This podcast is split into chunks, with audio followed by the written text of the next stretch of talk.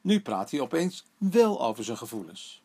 Als Andy na tien jaar huwelijk nog steeds niets van zijn gevoelens laat zien, besluit Iris van hem te scheiden. De kinderen wonen aanvankelijk fulltime bij haar, waardoor Iris Andy bijna een jaar niet ziet. Maar sinds kort is er co-ouderschap. En telkens als Andy de kinderen bij Iris aflevert, nodigt ze hem uit om iets te blijven drinken. Nog nooit hadden ze zulke goede gesprekken. Iris. Andy is een rationele man die nooit liet zien wat er in hem omging. In het begin van onze relatie vond ik dat wel aantrekkelijk. Hij kwam er heel stabiel over. En als ik me eenzaam voelde, omdat ik niets kon delen, dacht ik, dat komt later wel.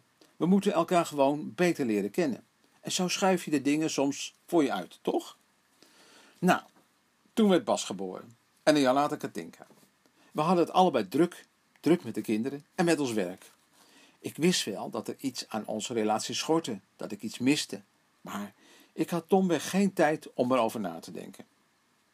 Sinds de kinderen naar school gingen en ik wat meer tijd voor mezelf kreeg, deed ik dat wel. En toen besefte ik dat na tien jaar nog steeds ik niet wist wat er in Andy omging en dat ik me nog steeds heel eenzaam voelde. Andy weigerde erover te praten. Hij deed het af als mijn probleem. En dat was voor mij de limit. En daarom ben ik twee jaar geleden van hem gescheiden. De eerste anderhalf jaar woonden de kinderen fulltime bij mij. Maar sinds een paar maanden doen Andy en ik co-ouderschap. En sindsdien blijft hij soms een wijntje drinken. En het gekke is, nu vertelt hij wel wat er in hem omgaat. Het zijn echt hele fijne gesprekken. Maar ik vind dat verwarrend en ook verdrietig. Dit is de man met wie ik getrouwd had willen zijn. Maar nu is het te laat. Mijn vader verliet ons toen ik acht was. Mijn grootmoeder zei toen dat ik voortaan de man in huis was. En ik nam dat heel serieus. Hoe ziet de man in huis er volgens een jochie van acht uit?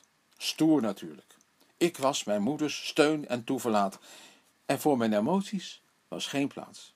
Wist ik veel dat dat niet normaal was. En zo ging ik ook met Iris om. Ik probeerde zo goed mogelijk voor haar te zorgen en haar verder niet lastig te vallen met mijn gevoelens. Ik wist niet eens dat ik gevoelens had. Na de scheiding zat ik in mijn eentje in een kaal appartement in de binnenstad en wist bij God niet waar ik het moest zoeken. Het was enorm confronterend. Eerst zocht ik afleiding in mijn werk, tot ik na een paar maanden burn-out raakte. Ik was zo ver heen dat ik zelfs de kinderen niet om me heen kon verdragen. En op aanraden van een vriend ben ik toen naar een psycholoog gestapt. Ik zie haar nu een jaar en langzaam maar zeker begin ik te ervaren dat er mensen zijn die wel geïnteresseerd zijn in mijn gevoelens. Het is niet gemakkelijk, er zit veel oude pijn en ik besef nu pas hoe eenzaam Iris zich tijdens ons huwelijk moet hebben gevoeld. Ja, die gesprekken met Iris, ja, die zijn eigenlijk vanzelf ontstaan. Als ik de kinderen wegbreng, dan vraagt ze bijna altijd of ik iets wil drinken. En dan raken we in gesprek. Het is net of we elkaar nu pas leren kennen. De mediator. En wat is de reden dat jullie niet opnieuw gaan daten? Ik weet natuurlijk niet of Iris een nieuwe relatie heeft. Dat zou het veranderen, maar opnieuw beginnen betekent dat jullie niet verder gaan in hoe je elkaar nu ziet. Er is een scheiding geweest en dat brengt bij veel mensen wat teweeg. Maar jullie zijn ouders en van elkaar gescheiden partners. Beide rollen hebben invloed gehad op de veranderingen in de laatste anderhalf jaar. Probeer elkaar opnieuw te ontdekken. Misschien hebben jullie hulp nodig om oud zeer te verwerken, samen. Maar wellicht lukt het ook door samen buiten de deur een afspraak te maken. Als het anders is en er is geen nieuw gevoel over en weer, dan kunnen jullie de ontstaande energie gebruiken in de omgang met elkaar in je oude rol. Dat zal veel vertrouwen geven aan de kinderen. Die vinden het heerlijk als hun ouders met elkaar praten en ook plezier kunnen hebben.